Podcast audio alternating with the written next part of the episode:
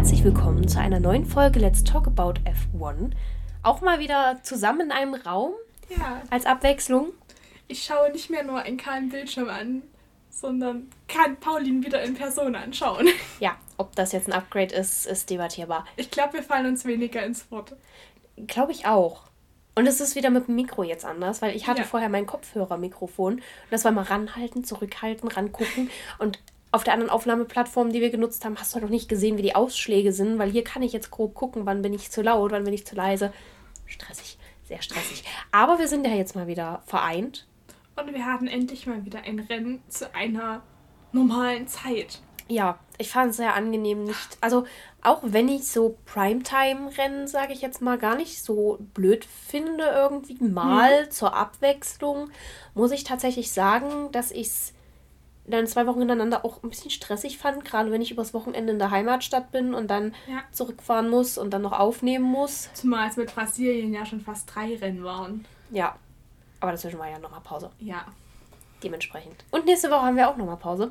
Aber lass uns erstmal über das Rennen diese Woche reden. Diese Woche sind wir nämlich in Katar gefahren. Das erste Mal. Genau. Erste Mal und ab 2023 wird es ja auch eine permanente Rennstrecke im Rennkalender werden. Und Also mindestens zehn Jahre, das ist jetzt der Vertrag. Das würde ich mal als permanent gelten lassen vorerst. Und wir haben heute mal, ich würde sagen, eine Generalprobe gesehen für das, was uns die nächsten Jahre dort voraussichtlich erwarten wird.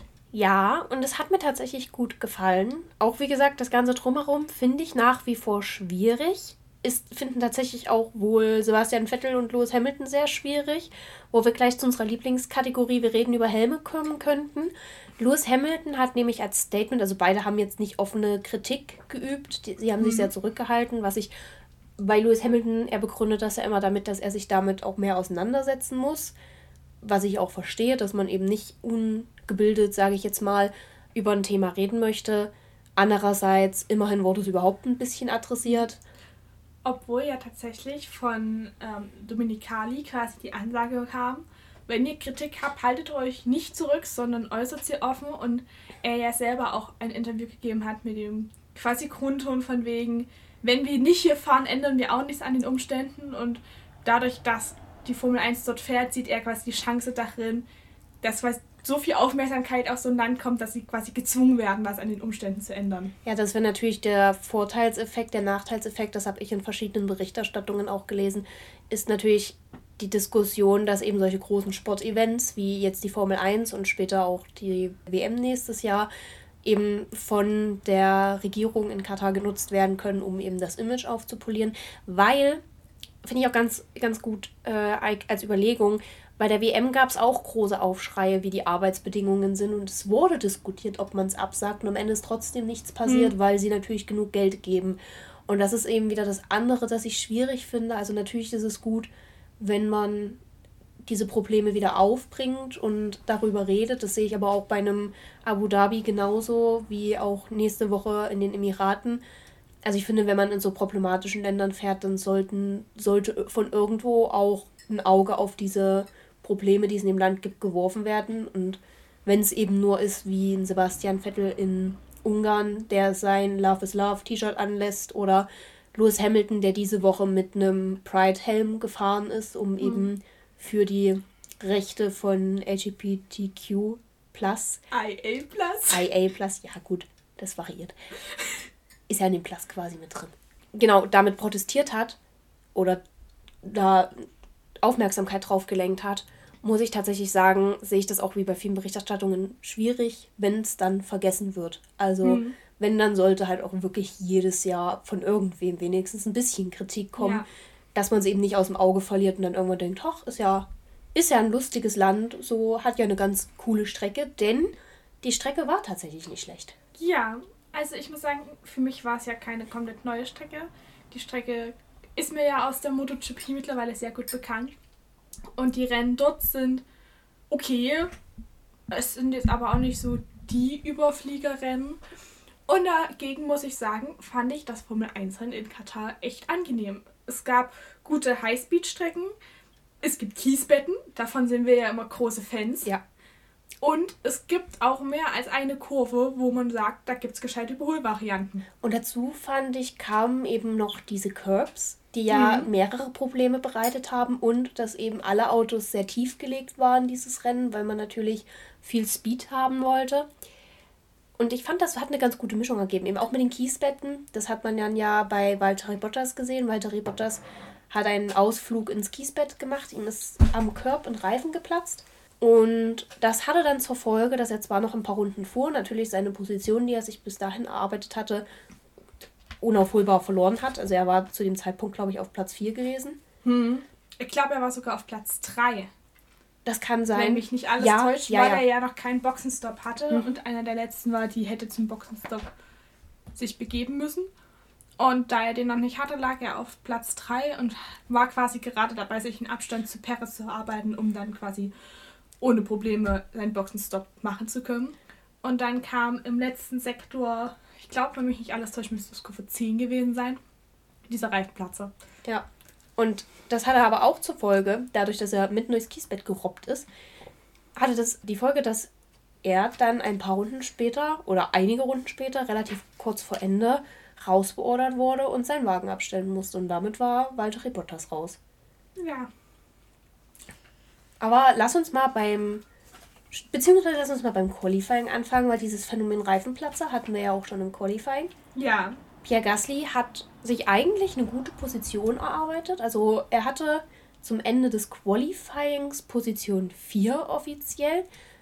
Hat die mehr oder weniger festgesetzt mit einem Reifenplatzer. Das war so ein bisschen wie Charles Leclerc in Monaco, der seine Pole Position damit gesichert hat, dass er sich in die Wand gesetzt hat. Hat ihm am Ende nicht viel genützt. Ja. Anderes Thema. Aber auf jeden Fall ist Pierre da, da, schon der Reifen geplatzt. Ansonsten war das Qualifying, fand ich, relativ unspektakulär, bis auf die Tatsache, dass es Perez nicht ins Q3 geschafft hat. Und Ricciardo leider auch mal wieder nicht. Das ja. war auch schon wieder so eine Enttäuschung für mich. Wo ich dachte, ob sich McLaren jetzt damit einen Gefallen getan hat, Daniel Ricciardo auch zu verlängern. Man weiß es nicht. Man weiß es also nicht. Also einerseits muss man ja sagen, es gibt ja Fahrer wie zum Beispiel Lance Stroll, der war ja am Anfang auch überhaupt nicht überragend in damals Racing Point, jetzt Aston Martin und inzwischen ist er ja ein relativ konstanter Fahrer. Also man kann über ihn prinzipiell nicht mehr viel schimpfen. Eigentlich macht er sein Ding dort ganz gut. Ins und vielleicht ist es wie bei ihm, dass Danny Rick einfach ein Jahr braucht, um reinzukommen. Andererseits war Lance Stroll ein ziemlicher Rookie, als er zu Racing Point noch gekommen ist. Also er war ja vorher bei Williams, aber auch nur ein oder zwei Jahre. Dementsprechend hatte er einfach irgendwie mehr. Also da gab es halt eine natürliche Lernkurve. Er ist halt besser geworden, er hat sich wohler gefühlt. Und ich finde, bei Danny Rick hast du diese, diese Welpenschonfrist ja. auch einfach nicht mehr. Also er war in einem Team, Renault, wo er gut angekommen war, wo er gute Leistungen gebracht hat, wo er auch solide im, naja, Best of the Rest mitgefahren ist auf jeden mhm. Fall. Und sogar ein Podium oder zwei sogar Renault geholt hat. Ja, ein paar. Auf jeden Fall ein Podium geholt hat. Und jetzt mit McLaren, also man weiß, dass der McLaren mehr kann, weil Lando Norris es von Anfang des Jahres bewiesen hat. Ich meine, okay, wenn man jetzt gegen Ende der Saison ein bisschen nachlässt, kann ich das auch verstehen. Viele Teams schrauben nochmal an ihren Autos, verbessern noch was. Und wenn eben McLaren wirklich sagt, wir setzen unsere Priorität aufs nächste Jahr, kann ich schon verstehen, dass sie eben sagen, wir lassen das Auto jetzt so, das fährt ganz gut, wir haben ein gutes Standing in der Weltmeisterschaft und sie stehen ja wirklich nicht schlecht. Mhm. Aber eben mit Danny Rick, also der, er ist am Anfang der Saison nicht reingekommen, hat sie damit ausgebremst, als sie die meisten Punkte mit Lando gemacht haben. Ja. Wo es wichtig gewesen wäre, einen zweiten Fahrer wie letztes Jahr einen Carlos Sainz zu haben, der eben dort oben irgendwo mithält und sie schon mal richtig in den richtigen Vorsprung in der Weltmeisterschaft versorgt. Und da ist, da ist Danny Rick nicht rangekommen. Und jetzt kommt er immer noch nicht ran. Also er hat seine Momente, aber jetzt lässt ja auch Lando zum Teil immer mal ein bisschen nach, also von Rennen zu Rennen unterschiedlich. Und Danny Rick hält eben nicht dagegen. Also es ist jetzt nicht, dass da ein Rollentausch passiert wäre, sondern jetzt fahren halt beide Fahrer nicht mehr das, was sie könnten. Ich würde an der Stelle vielleicht ganz kurz für die, die sich jetzt denken, Danny Ricciardo habe ich schon mal gehört, aber kann mit der Person nicht viel verbinden. Danny Ricciardo ist damals als Ferrari Junior in die Formel 1 gekommen Und ich glaube, ist er überhaupt bei Alpha Tauri gefahren oder ist er direkt zu Red Bull? Das weiß ich gar nicht so genau. Auf jeden Fall ist er bei Red Bull eigentlich ein wirklich guter und konstanter Fahrer gewesen und ist dort regelmäßig aufs Podium gefahren, ist aber, glaube ich, damit einfach nicht klargekommen, dass der Verstappen kam, der halt der gehypte Rookie war, der halt wirklich alles in Grund und Boden gefahren hat, was er ja immer noch tut.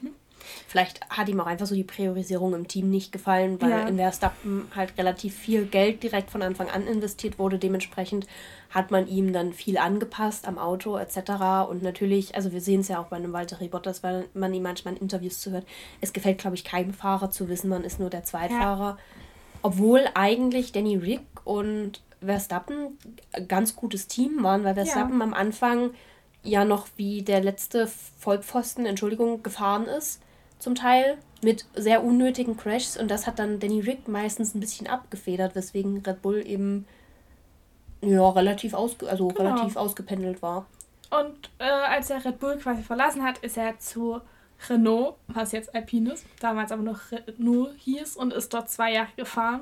Und da hatte ich auch das Gefühl, die erste Saison war es so, hm, und dann hat er sich gefangen gehabt. Und dann hat er gute Leistungen gebracht. Und eigentlich, wo du an dem Punkt warst, wo du dachtest, jetzt kann er mit Renault Leistungen einfahren, verlässt er das Team ja. und geht zu McLaren. Ja. Also ich konnte die Entscheidung nicht nachvollziehen. Ich weiß ich nicht, wie es dir ging. Überhaupt nicht. Also ich weiß nicht, er bei McLaren mehr Geld bekommt oder ob er wirklich glaubt, ich kann da was reißen. Also natürlich hat auch ein Danny Rick irgendwo den Anspruch, ich möchte gerne eine Weltmeisterschaft gewinnen. Aber am Ende des Tages mit der Leistung, wie es jetzt ist, nee, also damit gewinnt er nicht mal einen Strohhut. Nee, da fährt er im Mittelfeld um die goldene Ananas, wenn überhaupt. Ja, und das finde ich halt sehr schade, weil er hat Talent und er ist auch eine ziemliche Bereicherung fürs Paddock. Also er ist, glaube ich, so einer der Interview-Lieblinge. Ja. Und jetzt wird er ja auch so langsam mit Lando Norris so ein bisschen warm und wir sehen so die Interviews, auf die wir eigentlich die ganze Zeit gehofft haben, so die witzigen und ne.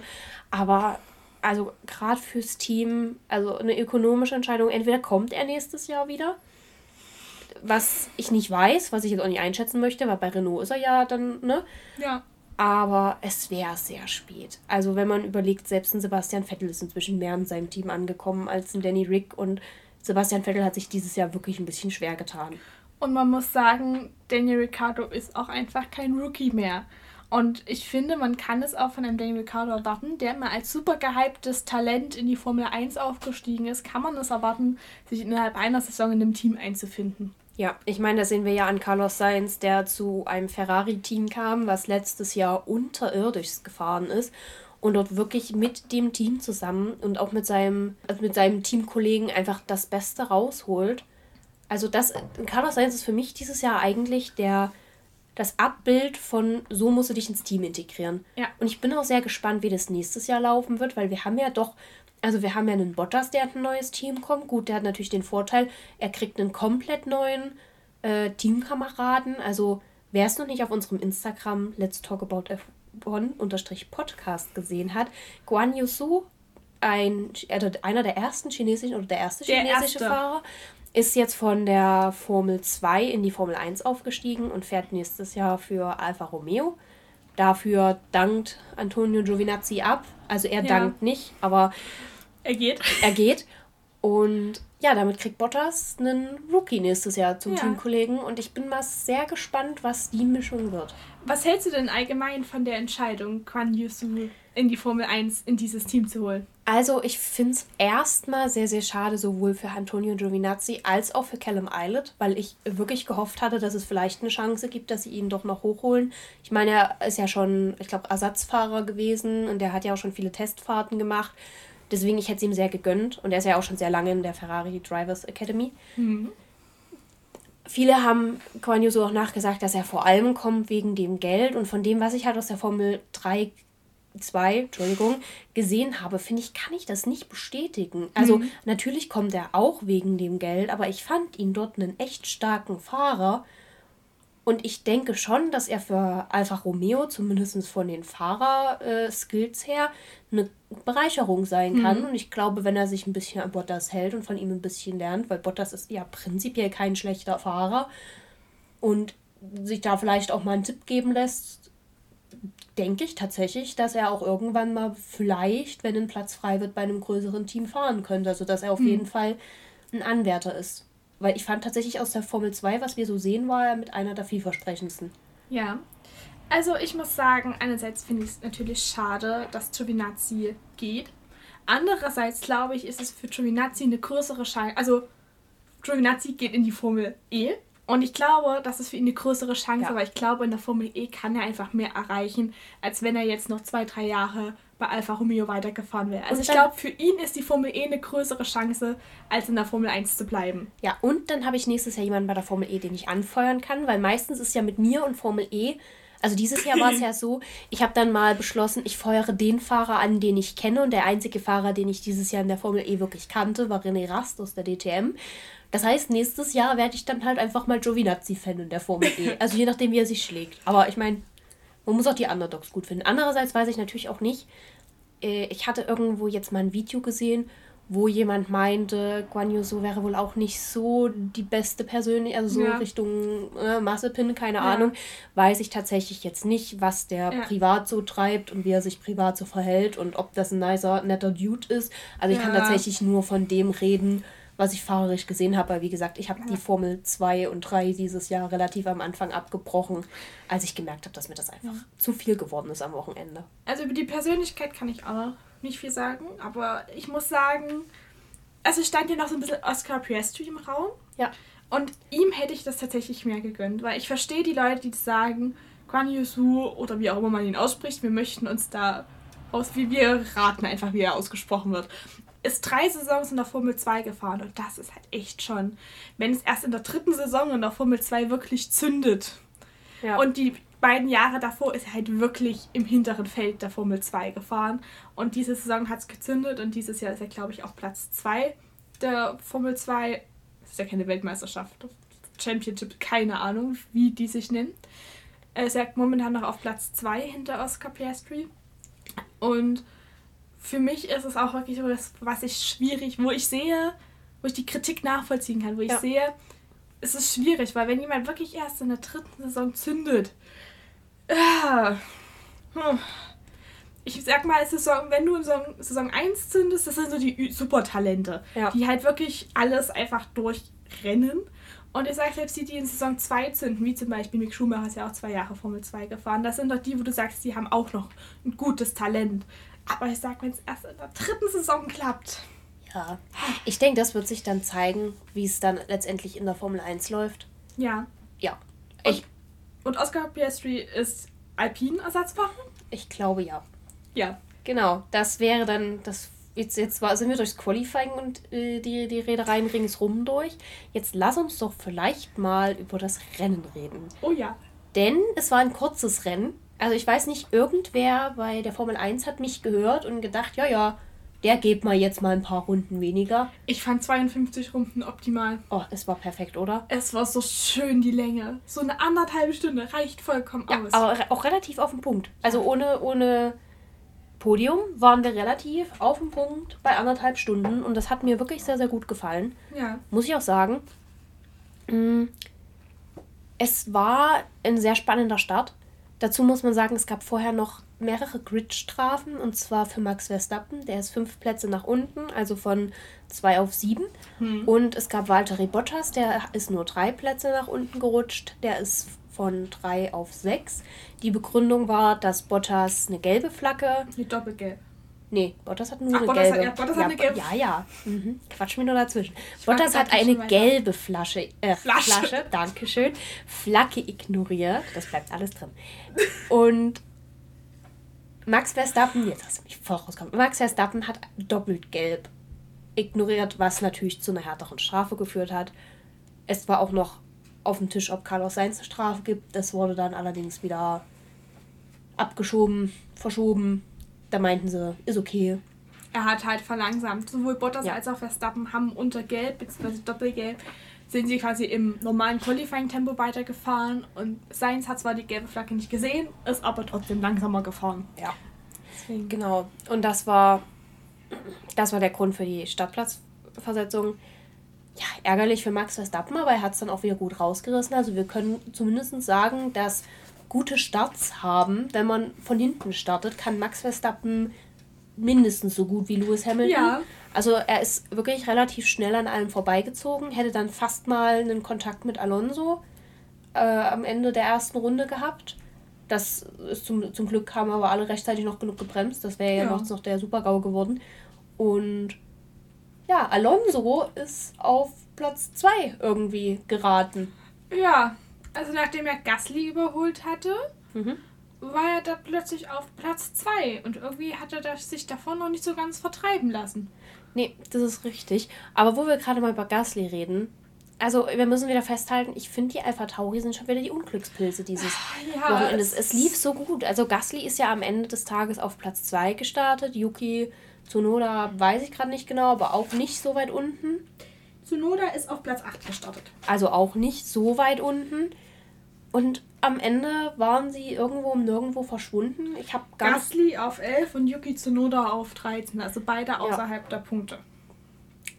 Ich kann das dir sogar nicht mal mehr sagen, was. Also mit Yuki Tsunoda, gut, der wird einfach viel überholt worden sein. Mhm. Bei Pierre Gasly kann ich dir gar nicht mehr sagen, was, woran lag. Also der Start war nicht gut, das weiß ich noch. Und von dem Moment an hat man ihn da vorne irgendwie nicht mehr gesehen. Ja, das, ich weiß es auch nicht. Ich kann mir nur vorstellen, dass Gasly eben auch ein, ein Sicherheitsboxenstopp noch gemacht hat, der ihn vielleicht hinter. Das kann natürlich sein. Hat. Aber er hatte auch keinen guten Start. Also er ist er auch nicht, er ist auch nicht gut weggekommen. Ihn hatte relativ fix Alonso geschnupft und naja, spätestens als dann sich Max Verstappen nach oben gekämpft hat. Ach, genau, da wurde, musste Gasly noch freigeben. Also mhm vermutet man. Man hat natürlich jetzt kein Radio zwischen den Teams gehört, aber es gab Gasly eine Durchsage. Es gab eine Durchsage von Max Verstappen, der hinter Gasly fuhr und meinte, ja, ich bin hier so ein bisschen, I'm, I'm a bit stuck, also ich stecke hier so ein bisschen fest und ich ja. denke mal, da wird dann der Anruf zum, zur kleinen Schwester gekommen sein, so lasst, lasst, macht mal, macht mal frei, ja. lasst mal durch. Aber ja, von dem Punkt an irgendwie wurde er nach hinten so ein bisschen durchgereicht. Und ich glaube, die einzigen beiden, die sogar noch schlechter gestartet sind als Pierre Gasly, war Valtteri Bottas und Sebastian Vettel. Ja, das die stimmt. Die sind ja, ich glaube, die haben vergessen, dass sie losfahren müssen, wenn die Ampeln auf, äh, quasi das Rot ausgeht, dass sie dann mhm. starten müssen. Mhm. Ich glaube, das hätte man ihnen vorher nochmal erklären müssen. Die haben auf die Grünphase gewartet. Genau. Ja, aber trotzdem muss man sagen, Valtteri Bottas hat sich bis zu seinem Ausfall eigentlich gut wieder zurückgekämpft.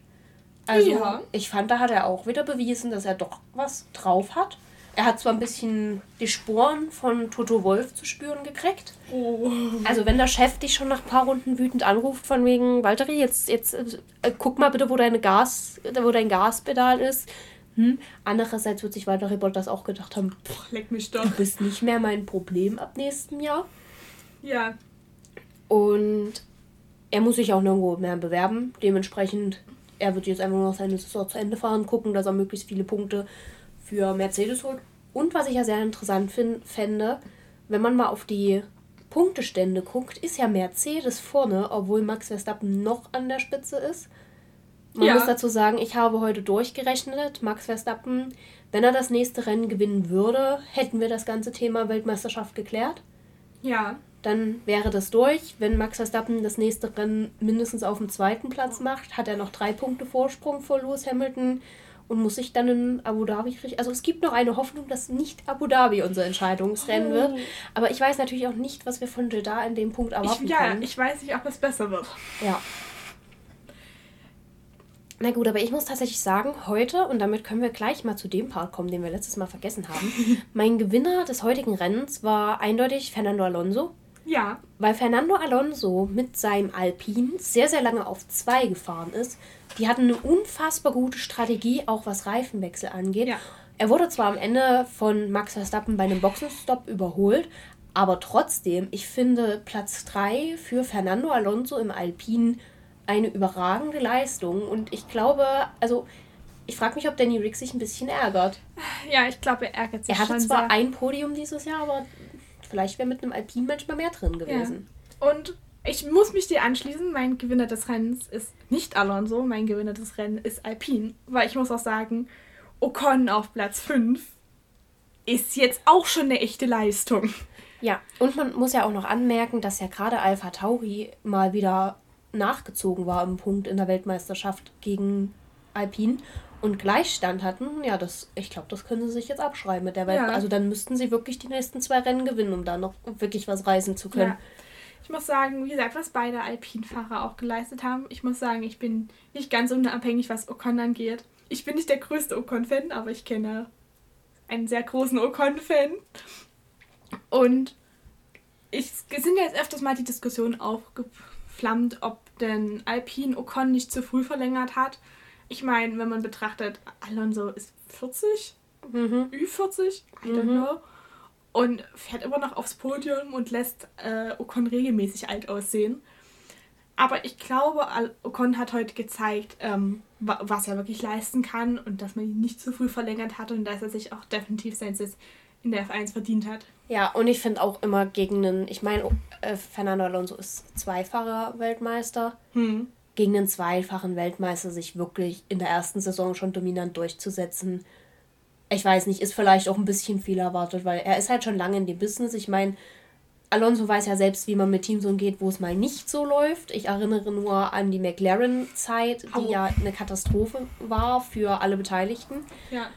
Aber deswegen, ich denke, man sollte Ocon, glaube ich, nicht an Alonsos Leistungen bemessen. Natürlich wäre es super, ihn zu äh, outqualifyen und zu outracen. Aber am Ende des Tages ist halt Alonso auch jemand, und das hat man auch heute wieder gesehen, als er seine Position gegen Max Verstappen verteidigt hat, der kennt einfach sehr viele Tricks. Der kennt alle Tricks und er weiß auch, wie gnadenlos er fahren darf, ohne, ohne eine Kollision zu provozieren. Und das hat er diese Saison, fand ich, auch schon mehrfach gezeigt, dass der auch einfach weiß, wie er seine Position verteidigt. Was man halt einfach nach was weiß ich, 20, 30 Jahren Berufserfahrung. Ja. Also man, man hat einfach andere Kenntnisse als jemand, der eben vielleicht erst fünf Jahre in, der, in dem Sport fährt. An dieser Stelle möchte ich noch einmal erwähnen, Ocon ist offiziell immer noch Mercedes Junior-Fahrer. Auch wenn er nie einen Mercedes von innen sehen wird. Nein, aber ich möchte es an dieser Stelle nur noch einmal erwähnt haben. Ja, ich vergesse das auch regelmäßig ja, das Rennen an sich sonst verlief relativ ruhig. Also man hatte ja. den, also es gab auch nicht wirklich einen Kampf an der Spitze. Das hatte sich relativ schnell erledigt. Allerdings gegen Ende hatten wir dann nochmal, ich sag mal Silverstone letztes Jahr, denn wir hatten plötzlich einen Reifenplatzer nach dem anderen. Zum Beispiel beide Williams hat es abgeschossen. Ja. Also man hat nur irgendwann gesehen, George Russell sinkt nach unten ab und kaum war George Russell aus der Box, knallte der Reifen bei Latifi wo ich mich auch immer, immer noch frage, warum man den nicht direkt in die Box beordert hat. Zumal es bei Latifi ja auch nochmal ein Stückchen härter war, weil es bei Latifi in Kurve 1 war. Sprich, ja. an der Box vorbei und Reifenplatzer. Eben, wie gesagt, ich glaube, Ralf Schumacher. Übrigens, wir hatten endlich mal wieder ein Rennen, das von Ralf Schumacher kommentiert wurde. Und uh. ich sag nicht, ich hab's genossen. Aber ich hab's schon ein bisschen genossen. Nächstes Rennen haben wir wieder RTL. Ja. ja. Auf jeden Fall Ralf Schumacher hat das ja auch gesagt, dass er denkt, dass das einfach ein Riesenstrategie-Irrtum war. Dementsprechend gebe ich ihm da auch recht, weil, also, wenn dir beim anderen Fahrer gerade der Reifen geplatzt ist, dann und weiß, der, der zweite Fahrer ist genauso lange auf diesem Reifen unterwegs, dann holst du ihn noch rein. Aber ich glaube, ich, das bin nicht nur ich, die sich dann still und heimlich so ein bisschen gewünscht hat, dass es Lewis Hamilton erwischt. Nein, das war es nicht nur du. Und das sage ich auch wirklich mit aller Ehrlichkeit. Man, man muss es ihm ja lassen. Er ist ja auch heute wieder souverän gefahren, aber ach, so ein bisschen. Man, also, Lewis Hamilton ist einfach ein Fahrer, der immer sehr viel Glück hat. Ja. Und manchmal denkt man sich, es erwischt doch immer die Falschen. Ja, ich muss auch sagen, ich, ich verstehe alle Leute, die sich Verstappen als Weltmeister wünschen. Zu denen zähle ich ja auch.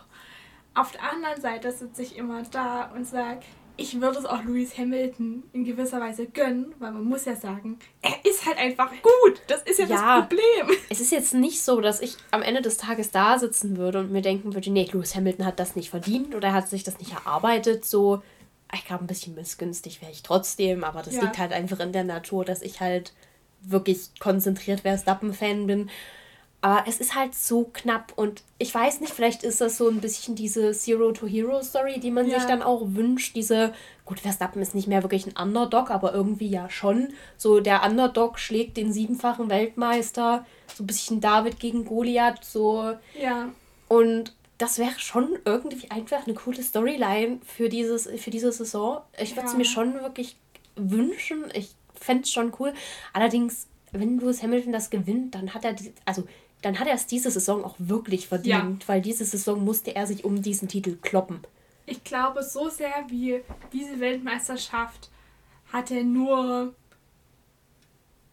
ich überlege, ob er sich irgendeine so sehr verdient hat wie die jetzt. Na, ich glaube 2018 hatten wir eine enge Kiste, da war Sebastian Vettel noch relativ mhm. fit bis zu einem bestimmten Zeitpunkt. Mhm. Aber ansonsten glaube ich seine ersten Weltmeisterschaften. Ja, und sobald. Die mit, die mit McLaren. Ja, auf jeden stimmt. Fall. Aber sobald halt Mercedes auch einfach diesen, diesen Vorreiterstatus einmal innig hatte, also ja. ich meine, selbst dass Lewis Hamilton nicht die Weltmeisterschaft gewonnen hat, hat trotzdem mit Mercedes gewonnen dementsprechend, also diese hätte er sich wirklich hart erarbeitet, was ich glaube, was es für alle ein bisschen leichter macht, es zu ertragen. Ja. Gleichzeitig wird es aber schwerer zu ertragen, weil wir wissen, dass Max Verstappen eben eine sehr gute Chance hatte.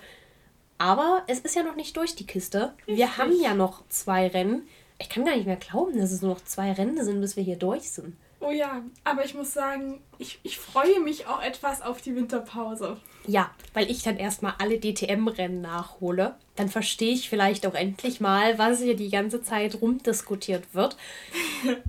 Und andererseits, also es ist schon, also gerade so ein Tripleheader, ich merke es wieder, es ist wirklich stressig zum Teil. Ja. Besonders wenn die Rennen dann oft zu spät losgehen. Es ist. Zu spät und wenn du nebenbei noch sowas wie ein Privatleben führen willst. Nee, Privatleben gibt's nicht. Nee. Das ist hier unbezahlter Nebenjob. Richtig. Falls ihr uns hört und uns sponsern wollt, wir nehmen immer gerne an. Red Bull ruft mich an. Ich will mir immer noch was im Fanshop leisten können, ich sag's oh, ja, ja. Nur. Wir kommen auch mit 20% Rabatt, äh, Rabattcoupons klar. Das wäre ein Anfang. Auf jeden Fall Hashtag keine Werbung für diesen Podcast. Aber irgendwie schon. Ja. Aber auf jeden Fall war das Rennen gegen Ende, platzen dann nochmal einige Reifen. Ich glaube, wen hat's denn noch, irgendwen hat es doch noch erwischt. Also, wir hatten Latifi, wir hatten Russell, wir hatten Bottas. Ach, dann waren es nur die drei. Aber trotzdem, ich fand das schon wieder, ich, es hat mich auch ein bisschen an Baku erinnert. Ja. Und ich habe schon darauf gewartet, dass wir wieder die Diskussion aufmachen zum Thema Pirelli. Ja. Pirelli, was soll das? Natürlich ist, sind so Umstände wie eben Katar jetzt, wo eben sehr warmes Wetter ist, der Asphalt ist sehr warm, keiner kannte die Verhältnisse. Keiner, ja gut, das ist natürlich, glaube ich, also im Gegensatz zu Baku ist das, glaube ich, das entlastende Argument. Niemand wusste, wie der Asphalt so drauf ist. Aber trotzdem sitze ich mir manchmal da und denke mir so, ja gut, ich hoffe, ihr habt euch Notizen gemacht, weil wenn wir da jetzt irgendwann zehn Jahre am Stück fahren, dann und Pirelli bis dahin immer noch der Reifen schlechthin ist. Es gibt ja doch noch einige andere Hersteller, die bestimmt auch kein Problem hätten, wieder in die Formel 1 einzusteigen. Ustos Michelin? Mhm, zum Beispiel die ja tatsächlich sehr gelobt werden auf dem ja. äh, Rennsportmarkt. Also viele sagen ja, dass das tatsächlich eigentlich die besseren Reifen sind. Also ich weiß, also ich kann nur wirklich aus dem, aus dem MotoGP-Paddock reden, weil da ja auch mit Michelin gefahren wird. Die haben so ihre Probleme mit den Reifen. Ja. Weil dort halt, wenn zum Beispiel ein Reifen wirklich nur in den Heizdecken war, ohne angefahren zu werden, geht er zurück und wird quasi nochmals verwendet. Das heißt, du hast einen Reifen, der vielleicht schon mal angewärmt war, der natürlich dann schlechter ist und schneller einen Geist aufgibt. Ja. Da haben sie ein bisschen Probleme, aber es würde auf den Versuch ankommen. Ja, das stimmt. Solange nicht wieder die Reifenkrieger ausbrechen. Es gab, oh. es gab mal, für alle, die es nicht kennen, es gab mal einen Kampf zwischen, ich glaube, es war auch Michelin und Pirelli damals schon. Und das sorgte mal dafür, dass, auf ein, dass während eines Rennens in Amerika der Großteil des Feldes, der auf einem bestimmten Reifen gefahren ist, nicht antreten konnte und nur die sechs Fahrer, die den jeweils anderen Reifen hatten, fahren konnten. Also solche abstrusen Seen kann man sich da vorstellen. Obwohl ich das dann schön finde, weil ich würde sagen, die vorderen kriegen alle einen Reifen, einen Reifen herstellen, die hinteren, weil dann haben die hinteren, dann fährt Haaspunkt ein. Das wäre natürlich auch mal. Also ich bin ja auch gespannt. Äh, Günther Steiner meinte ja, in einem Interview, dieses Jahr wäre ja Training und alle hätten sich einfinden können, die Rookies, und ab nächsten Jahr müssen sie gucken, dass sie Punkte holen. Und das finde ich, ich finde das ein sehr großes Versprechen oder beziehungsweise ein sehr edles Ziel mit einem Haas, aber wir wissen ja nicht, was sie jetzt entwickeln. Also Haas ist ja wirklich eins der Teams, das gesagt hat, wir machen gar nichts mehr an diesem Auto und wir gehen direkt an die 22er Saison und entwickeln dafür, also die jetzt eigentlich mit die meiste Zeit gehabt haben müssten. Ja. Ich sag's dir, Nikita Massepin, Weltmeister 2022. Bitte nicht. Vielleicht auch nicht. war. Ja, aber ich glaube, wenn Haas auf der Leistung bleibt, es könnte wieder ein paar kaputte Türen geben. Ja, du, dann aber von Gene Haas der Günther Stein das Büro einrennt. Ich glaube nicht, dass dann Gene Haas noch so lange. Also ich bin mir nicht sicher, ob das Team dann noch lange Haas heißt. Das ist das ist natürlich eine Frage. Das werden wir dann nächstes Jahr sehen. Dann können wir wieder diskutieren, wer übernimmt, so wie bei Alfa Romeo dieses Jahr. Was am Ende nicht von den Amerikanern übernommen wurde. Weil. Ich weiß es nicht. Ich, ich kann es erklären. Ah ja. also das kann ich fragen. Nein. Ja, ich dachte, du, du weißt, aber ich kann ich, aufklären. In der Theorie weiß ich das irgendwo in meinem Hinterkopf. In der Praxis hat mein Hirn das gerade verdrängt. Ähm, Andretti stand ja im Raum, dass Andretti äh, Alfa Romeo übernimmt und also Alfa Romeo sauber mhm. übernimmt. Und da haben auch Verhandlungsgespräche stattgefunden. Im Ende ist es aber so, dass Sauber gesagt hat, wir wollen, dass das Team so erhalten bleibt, wie es ist. Und Andretti wollte ihr eigenes Team. Und da ja. kam es zu Interessenkonflikten. Ja, was ich auch irgendwo verstehen kann, dass man sein Team behalten will und dass man nicht gleich die komplette Mannschaft feuern möchte. Besonders wenn es früher oder später sowas wie die Motorwende gibt. Und hm. also es wurde ja jetzt tatsächlich wohl auch schon wieder äh, VW in, in Sprache gebracht, dass die jetzt wohl doch sich dazu entscheiden könnten. Also der Weg sei jetzt geebnet, dass Volkswagen einsteigt. Hm bin ich sehr offen für, zumal unter dem Aspekt, dass wir ja nicht vergessen dürfen, dass Red Bull irgendwann früher oder später einen neuen Motor braucht, beziehungsweise ja. einen neuen Motorenhersteller. Und ich kann mir schon vorstellen, dass es einfacher ist, mit einem bestehenden Motorenhersteller zusammenzuarbeiten, als ein komplett eigenes Ding mhm. aufzuziehen. Und wir wissen ja, dass Renault da wird schwierig. Da gibt es, also wie gesagt, die hatten ein bisschen Red Bull hatte schon oder ist schon mal mit Renault gefahren und dann gab es ein ewiges Hin und Her, weil der Renault-Motor zu der Zeit nicht besonders gut war. Dann sind sie auf Honda gewechselt, was eigentlich ein noch schlechterer Motor war und haben aber irgendwie von heute auf morgen mit dem Honda da was hingezaubert. Ich glaube, McLaren hat sich ziemlich in den Hintern gebissen. Die sind nämlich vorher mit Honda gefahren und das war eine Katastrophe. Das war übrigens auch die Alonso-Zeit. Und inzwischen sind wir eben bei dem Punkt, dass ja jetzt Red Bull jemanden sucht. Ich glaube, Renault hätte sogar gesagt, ja, sie übernehmen es vielleicht. Aber da gab es dann nie weitergehende Verhandlungen. Und jetzt behält ja Red Bull erstmal ihren Motor und ja. sie frieren den für nächstes Jahr ein. Und ja, früher oder später werden sie einen neuen Motorenhersteller ja. brauchen. Aber ich glaube, für WM, WM, VW mhm.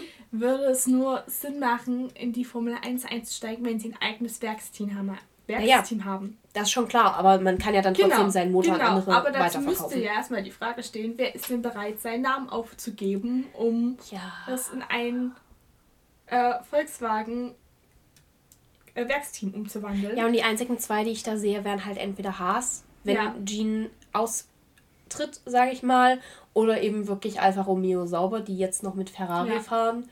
Aber da wird halt wieder Alfa Romeo vermutlich, oder beziehungsweise Sauber wird dann vermutlich wieder sagen, nee, das möchten wir ungern. Wobei es für VW natürlich praktisch wäre, an sich das Team, wie es ist, erstmal zu behalten ja. und halt nur einen neuen Motor an das Auto zu kloppen. Hm. Ist eine Frage, die wird sich über die nächsten Jahre zeigen, denke ich mal. Mal sehen, ja. wann es passiert. In fünf oder sechs Jahren sollen ja dann die neuen Motoren kommen. Und ich denke, bis dahin werden wir es dann wissen. Ja, also wäre gut. Ist ja jetzt noch eine gewisse Zeitspanne. Ein Stückchen. Aber ansonsten muss man sagen, dass das, der Rennen, das Rennenende war jetzt auch nicht überragend spannend, fand ich. Wie gesagt, man hatte halt Max Verstappen hat jetzt auch nicht, er hat nicht ein einziges Mal Lewis Hamilton wirklich attackiert. Nein. Was wirklich auch daran liegt, finde ich, dass sie nicht nebeneinander gestartet sind. Hm. Ich, ich glaube, der Abstand war auch nie geringer als mindestens sechs Sekunden. Also ja. sechs Sekunden lagen immer zwischen beiden. Also hatte er ja nicht mal die Chance, sage ich mal so. Ich meine, gegen Ende war es natürlich auch viel Reifen schon, weil ja. sie sind, glaube ich, dann in einem Einstopper, Zweistopper? Einstopper, dachte ich. Nee, zwei. Und ich glaube, bei Ver Verstappen war es sogar ein Dreistopper. Ah. Er ist auf Gelb gestartet, mhm. ist auf die Weißen ist auf die gelben und ist für die letzten Runde nochmal auf die roten, um die schnellste stimmt, Runde zu sichern. Stimmt, stimmt, stimmt. Tauchte, tauchte gerade wieder in meinem, in meinem Kämmerlein, Hirnkämmerlein auf. Ja, ja stimmt, das und war tatsächlich ein Dreistopper. Aber ich glaube, also gut, bei Verstappen war es dann am Ende natürlich, konnte der nochmal aufs Gas treten, aber bis die Reifen dann wieder da waren, hm, war es auch schon fast vorbei. Ja. Hamilton wird dann gegen Ende auch einfach vorsichtig gefahren sein, weil Reifenplatze hat er ja jetzt, glaube ich, auch keine Lust drauf. Es wäre ja jetzt nicht das erste Mal, mh, es wäre jetzt nicht das erste Mal, dass Lewis Hamilton auf drei Rädern durchs Ziel fährt. Das hat er letztes Jahr in Silverstone schon geschafft. Muss ich sagen, war sehr nervenaufreibend. Also damals war ich ja noch relativ neu. Da ja. hatte ich ja noch keinen Lieblingsfahrer und also McLaren war so ein Team, wo ich da saß. Finde ich spannend, aber ich hatte jetzt auch noch kein wirkliches Lieblingsteam.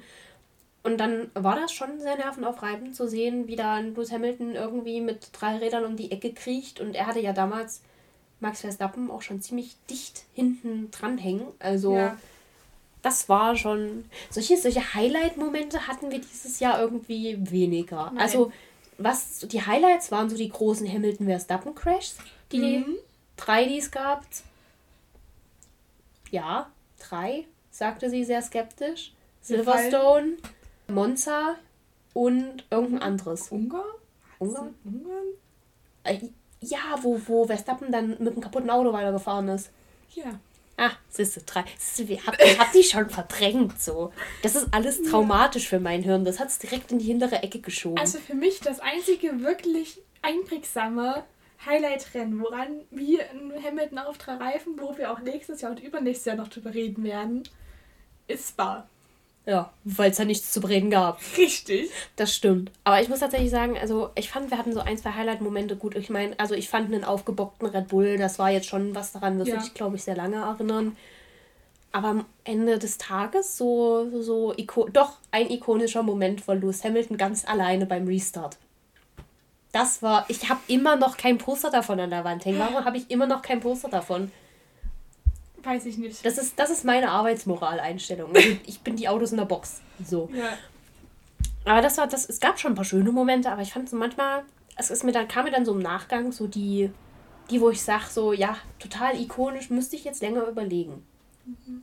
Aber das ist wie die Massenkarambolagen. Irgendwie haben sie ja. sich dieses Jahr alle echt zusammengerissen. Es hat dieses Jahr wirklich wenig gekracht. Ja, und wenn, wenn dann ich, nur Verstappen und Hamilton. Genau, aber ich überlege, letztes Jahr konntest du hochgerechnet, gab es mindestens in jedem zweiten Rennen eine rote Flagge. Oh, erinnerst, erinnerst du dich keine. an einen der Italien Grand Prix, wo du gefühlt nur rote Flaggen, ich glaube, das war Monza, oh, ja. wo du gefühlt oder Mugello, ich weiß wo du gefühlt nicht, aber es war nur Italien. rote Flaggen hast. Ich glaube, ja. es war Mugello. Ich glaube, es gab drei oder weil, vier. Weil Mugello war doch diese übliche äh, Motorradstrecke, die für die Formel ja. 1 eigentlich ein bisschen zu eng Stimmt. war. Hm. Und dort gab es, glaube ich, so drei oder vier rote Flaggen. Es war wirklich, also ja. unfassbar interessant. Ich meine, allein wenn du dir Bahrain anschaust letztes Jahr. So, solche Cracks wie Grosjean wollen wir nicht sehen. Richtig. Keine Frage. Aber wenn du überlegst, im selben Rennen hattest du einen Stroll, der plötzlich umgekehrt auf dem Dach irgendwo mhm. in der Seite lag. Ja. Und sowas. Das war. Das, sowas hatten wir diese Saison gar nicht. Nee, also wie gesagt, das krasseste war der aufgebockte Red Bull. Hatten wir jemals eine rote Flagge außer Spa diese Saison?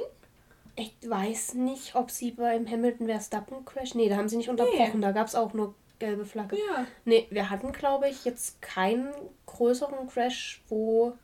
Vielleicht hatten wir irgendwas in. in aber wir hatten auch in Monaco nichts.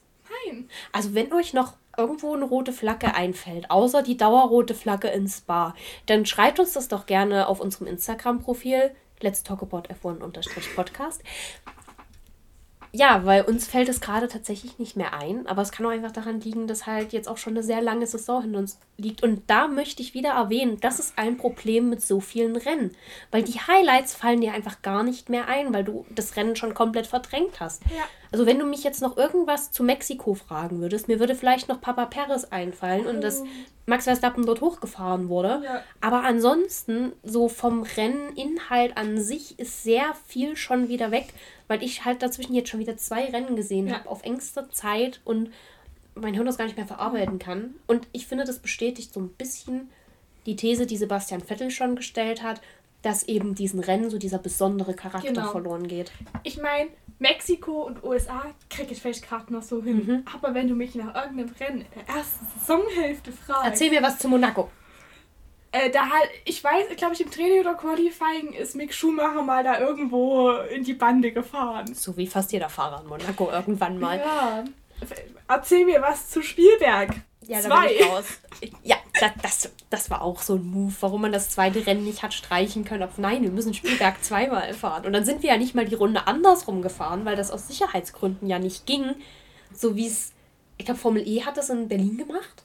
Ja. Die sind am Samstag sind sie andersrum gefahren. Das hat beim Ticketkauf sehr viel Verwirrung gesorgt. Ja. Generell hat der Ticketkauf bei der Formel E für sehr viel Verwirrung gesorgt. Wir haben unsere Tickets gekauft und dachten, gucken wir mal, wo wir sitzen. Ja, weil es nirgendwo angezeigt war, wo. Also es war nicht wie, wenn ihr Kinokarten bestellt, dass man sieht, wo ist die Leinwand, dass man gucken kann, okay, ist das weiter weg oder näher dran. Sondern es war halt, du hast einfach nur die Tribüne gesehen und dann so, ja, friss oder stirb. Ja, und dann ist Reihe 1 hinten oder vorne. Ja. Man weiß es nicht. Ja, inzwischen wissen wir es. Inzwischen wissen wir es. Man lernt aus Erfahrung. Aber das ist so tatsächlich so eine Sache. Also Spielberg 2 habe ich auch nicht verstanden. So, hätte es jetzt vielleicht auch nicht gebraucht, zumal man sagen muss, auch wenn es, sag mal, Heimrennen von Red Bull ist, ich finde Spielberg ist für einmal ist es eine ganz nette Strecke, aber zweimal brauchst du sie jetzt auch nicht. Sag mir noch was zu Niederlande außer orange Tribünen. Es gab äh, hohe Kurven und die fand ich geil. Ja, es gab schräge Kurven. Es gab schräge Kurven, Steilkurven. Ja. Hm? ja. Gut, nächste Woche. Jeddah, was äh, erwarten wir? Wir erwarten Türkei. Wir. Ja. Also Türkei letztes Jahr. Genau, also Jeddah ist ja eine Strecke, die extra dieses Jahr für die Formel 1 gebaut worden ist und die im Moment auch noch mehr aussieht wie eine Baustelle als wie eine Rennstrecke. Wie gesagt, ich bin immer noch dafür, wir setzen den Paddock Club in Baggerschaufeln. Ja. Ich meine, die Strecke, also Teer haben sie schon mal da, das ist schon mal eine gute Grundvoraussetzung. Mhm. Und wir hatten das Thema jetzt schon öfters mal zwischen uns beiden, aber ich, also sollte die Formel 1 in zwei Wochen Mittwoch sagen, äh, sorry, wir können leider doch nicht fahren, würde es mich nicht überraschen. Und ich denke eben nicht, dass das passiert, weil ich glaube, die Emirate kriegen noch genug Zwangsarbeiter ran, um das Ding fertig zu kriegen. Die hm. Chance lassen sie sich nicht entgehen. Ja, aber auf jeden Fall ist es trotzdem eine sehr neue Strecke. Und das Problem hatten wir letztes Jahr in der Türkei schon mal. Die Strecke war nicht neu, aber die war neu asphaltiert. Und das hat dazu geführt, dass in den Trainings die Formel 1 sehr drüber geschlittert ist über die Strecke, weil neuer Asphalt da gewisse Öle von sich gibt. Ja. Die das halt glatt machen. Was vermutlich, was die Wärme vermutlich auch nicht unbedingt, nee. also, also im Negativ, also verhindern wird. Ja. Und in der Türkei haben sie es letztes Jahr so gelöst, dass sie, ich glaube, Freitagabend oder Samstagabend, ich weiß es gar nicht mehr, sich 20 Mietautos geholt haben und die die ganze Nacht im Kreis fahren lassen haben. Ja, ich meine, in Jeddah können sie dann die ganzen Bonzen mit ihren Bugattis und oh. Lamborghinis und Ferraris und fügen sich hier noch beliebig 500 andere Luxusmarken ein, einfach mal darüber jagen lassen, dann ist das Problem auch gegessen. Genau. Und deswegen glaube ich zumindest, dass das eine ganz schöne Rutschpartie wird.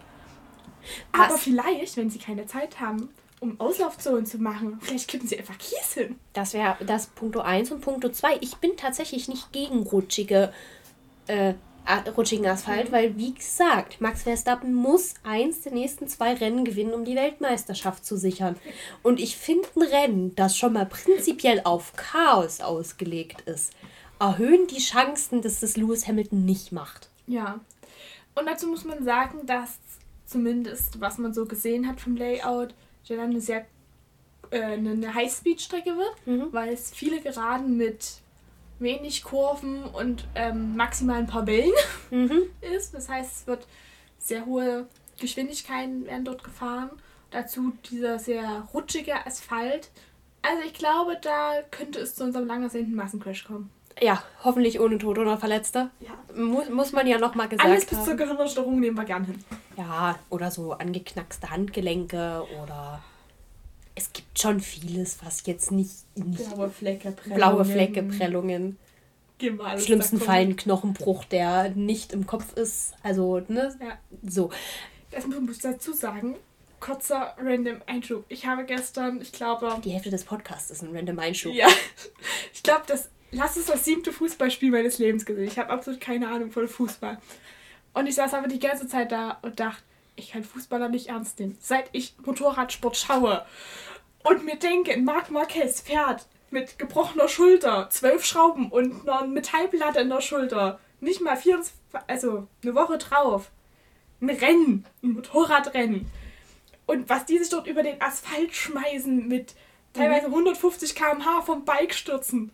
Und ein Fußballer schleift ein anderer mit dem Ellbogen seinen Bauch und hast das Gefühl, er, er stirbt. stirbt. Ja, Romain oh. Grosjean wollte nach seinem oh. großen Unfall in Bahrain letztes Jahr Abu Dhabi eigentlich wieder fahren. Der Mann stand in Flammen für 20 Sekunden. Ja, und der Mann wollte trotzdem wieder in dieses Auto und in Abu Dhabi fahren. Und dann hast du Fußballer, wenn die, keine Ahnung, wenn die. Nadel eingerissen. Das furchtbar. Ich habe ja letzt, dieses Jahr mit meiner Mitbewohnerin die EM, also Ausschnitte der EM geguckt. So immer, ja. wenn entweder ein Team gespielt hat, das interessant war, oder wenn ich die Briten weinen sehen wollte. Und man muss wirklich sagen, was die sich da hinschwalben. Ja, also das ist wie wenn ein Formel-1-Fahrer mit Absicht sein Auto gegen die nächste Bande lenken ja. würde. Fragst du dich? Das habe ich mir auch gedacht, wie oft sie über dieses Ball stolpern. Wo ich mir denke, ist das nicht Berufsvoraussetzung, dass dir das gerade nicht passieren sollte? Ich möchte übrigens auch mal erwähnen, ne, für jeden, also auch für mich, die denkt, Formel 1 ist ein langwieriger Sport, wenn wir viele Runden fahren. Ich habe gestern das ATP-Halbfinale der Männer in Tennis geschaut. Das ist ein langwieriger Sport, zumal ich die Punktezählung nach wie vor nicht verstehe. Aber das ist ein langwieriger Sport. Also ich glaube, wir haben um neun angefangen und ich bin halt zwölf schlafen gegangen. Äh. Also, also da war das Spiel dann auch Gott sei Dank vorbei, ne? Aber das war, glaube ich, noch nicht mal der Höchstsatz, den sie. Also die hätten auch noch mehr spielen können. Also, ich fassen wir zusammen, wir sind ganz froh, dass wir beim Motorsport gelandet sind. Ja, ich glaube Das verstehen auch. wir. Da gibt es keine Drama-Queens. Ja. Bevor wir es vergessen, weil die Folge sich so langsam dem Ende zuneigt. Wally, wir haben noch nicht über unsere oh. Verlierer des Rennens oh. geredet. Das haben wir schon letzte Woche nicht getan. Deswegen werden wir es diese Woche tun. Wer ist dein Verlierer des Rennens? Das ist eine sehr gute Frage. Also ich habe geschwankt und überlegt. Also ich hatte so drei Fahrer mhm. in meiner engeren Auswahl. Es wäre Bottas, Perez oder Ricciardo. Es ist am Ende Bottas geworden. Und das ist nicht mal mein Mitleidsverlierer des Rennens, obwohl er den auch verdient hätte. Aber für den beschissenen Start. Ja. Und man muss sagen, wie ich mag Bottas. Ich bin jetzt nicht der größte Bottas-Fan, aber ich mag ihn. Aber ich sag von jemandem, der so viel Erfahrung hat, und der weiß, um was es geht in diesem Rennen, der weiß, äh, was für Punkte auf dem Spiel stehen und der weiß, auf, um was es in der Konstrukteurswertung geht, mhm. muss ich erwarten können, einen guten Start zu haben und nicht am Anfang sechs oder sieben Positionen zu verlieren. Ja, kann ich vollkommen nachvollziehen. Mein Verlierer des Rennens ist mir erst bewusst geworden, als wir diese Folge geredet haben. Ich gebe meinen Verlierer des Rennens der Williams Strategieabteilung. Oh, auch gut. Beziehungsweise mein Mitleidverlierer, Mitleidsverlierer des Rennens, Nicolas, äh, Nicola Latifi. Nicola, wir hatten das schon mal geklärt, ob er Nicola oder Nicolas heißt. Du googelst. Nicolas. Okay, Nicolas Latifi. Irgendwer bei Sky sagt immer Nicola. Ja, ich bin. Es ist ja auch egal. Ich gebe meinen Mitleidsverlierer Latifi. Einfach, weil also, wenn du weißt, bei deinem anderen Fahrer ist gerade der Reifen geplatzt und dein zweiter Fahrer ist schon mindestens genauso lange auf diesem Reifen unterwegs und der ist kurz vorm Boxeneingang, dann holst du den doch wohl mal rein und schraubst dem neue Reifen drauf. Sollte man meinen. Und wartest nicht, bis ihm im ersten Turn der nächsten Runde der Reifen platzt. Ja. Gut, bei Williams geht es um nichts. Die haben da eine gewisse Entspannung. Trotzdem die Strategieabteilung hat für mich heute dieses Rennen verloren. Ja. Vor allen Dingen überleg dir mal, das Virtual Safety Car wäre noch eine Runde länger gegangen, dann mhm. wären wir hinter dem Virtual Safety Car ins Ziel gefahren. Ja, das wäre auch nicht das erste Mal diese Saison. Beziehungsweise da war es ja das reale ja. Safety Car ins Spa. Dazu, zu unserer anderen Kategorie muss man noch kurz sagen, bis auf Lewis Hamiltons Helmdesign müssen wir nur einfach kurz erwähnen, Daniel Ricciardo hatte auch ein neues Helmdesign. Es war aber einfach nur sein normales Helmdesign in Metallic. Dementsprechend möchte ich dem jetzt auch nicht unbedingt eine Wertung geben, weil es ist einfach nur sein normales Helmdesign in Metallic. Hat mich aber gewundert, dadurch, dass es ja ein Nachtrennen war, dass da nicht mehr Leute waren, die irgendwas glitzerndes, shiny, Metallic auf ihren Helm geklebt haben. Und man sollte meinen, vielleicht haben sie ihre ganze Kreativität in den USA und in Mexiko verspielt. Ja, oder sie heben sich's auf, weil Abu Dhabi ist ja auch auf jeden Fall ein Nachtrennen und dann ist es ja wieder der Rennabschluss. Ja. Und äh, ich glaube, ist Jeddah dürfte auch Nachtrennen werden, wa? Sollte man meinen, ja. Also liegt ja irgendwo dort in derselben Zeitzone. Ja. Ich bin mir übrigens auch nicht sicher, ob wir Jeddah richtig aussprechen. Ich auch nicht. Aber das, wir nehmen das einfach als gegeben. Wir erfinden auch einfach unsere eigenen Aus, Aussprachen. Das schaffen, Ja. das schaffen die professionellen Kommentatoren bei Sky und Oh, irgendwie RTL ja ich auch. mich, ich vergesse immer welchen Namen, aber irgendeinen Namen sprechen sie ganz schlimm aus und ich vergesse immer, was es ist. Ja, dir fällt ja dann spätestens nächste Woche wieder ein. Ja, wenn sie ihn wieder aussprechen. Beziehungsweise übernächste Woche. Ach, das ist einfach nur so blau-metallic. Ich habe Das das einfach nur, spektakuläre nee, ist einfach nur genau das Oh gleiche Gott, was für einen Metallic. schlimmen Schnauzer? Können wir bitte darüber kurz Den reden? habe ich noch nicht mal mitgekriegt. Aber es ist ja wieder äh, Movember. Das ist ja dann immer Bart wachsen lassen für einen guten Zweck oder so. Ja, aber bei Danny Ricciardo sieht es echt affig aus. Zur Beschreibung, es gibt ein Bild von Danny Ricciardo, mit, wo Danny Ricciardo so, so Schnauze hat. Hm. Geht das schon als Schnauzer? Pornobalken. Porno Ja, es, es sieht schlimm aus. Was man sagt, es sieht schlimm aus. Gut. Ähm, gar nicht vom Thema abgelenkt. Ich würde sagen, das war's auch für diese Folge. Es ging irgendwie weniger um das Rennen als um alles andere, aber das, ich meine, das haben wir ja schon bei Spa klar gemacht, dass das oft äh, passieren könnte. Ja. Dementsprechend äh, würde ich mich jetzt, oder würden wir uns natürlich von euch verabschieden. Wir Ja. wünschen euch einen ja, guten Tag, guten Morgen, Mittag, Abend, Frühdienst, Spätdienst, Ferien, Schultag, Arbeitstag, frei, Wochenende, Feiertag, Weihnachten, weiß ich nicht, wann ihr das hört. Vorlesung. Vorlesung eventuell auch. Und ich würde dann an Wally abgeben mit dem Zitat des Tages. Genau, mein Zitat ist von Anna Prost, der sich zu dem Standing von Renault als mehr oder weniger einziger nicht britischer Motorenhersteller, beziehungsweise nicht italienischer Motorenhersteller, ähm, äußert. Als 2020 sagte er zu äh, Renault, Renault ist, hat immer das Image, so ein bisschen ein UFO im Motorsport zu sein. Und ich finde, das beschreibt Renault wunderbar.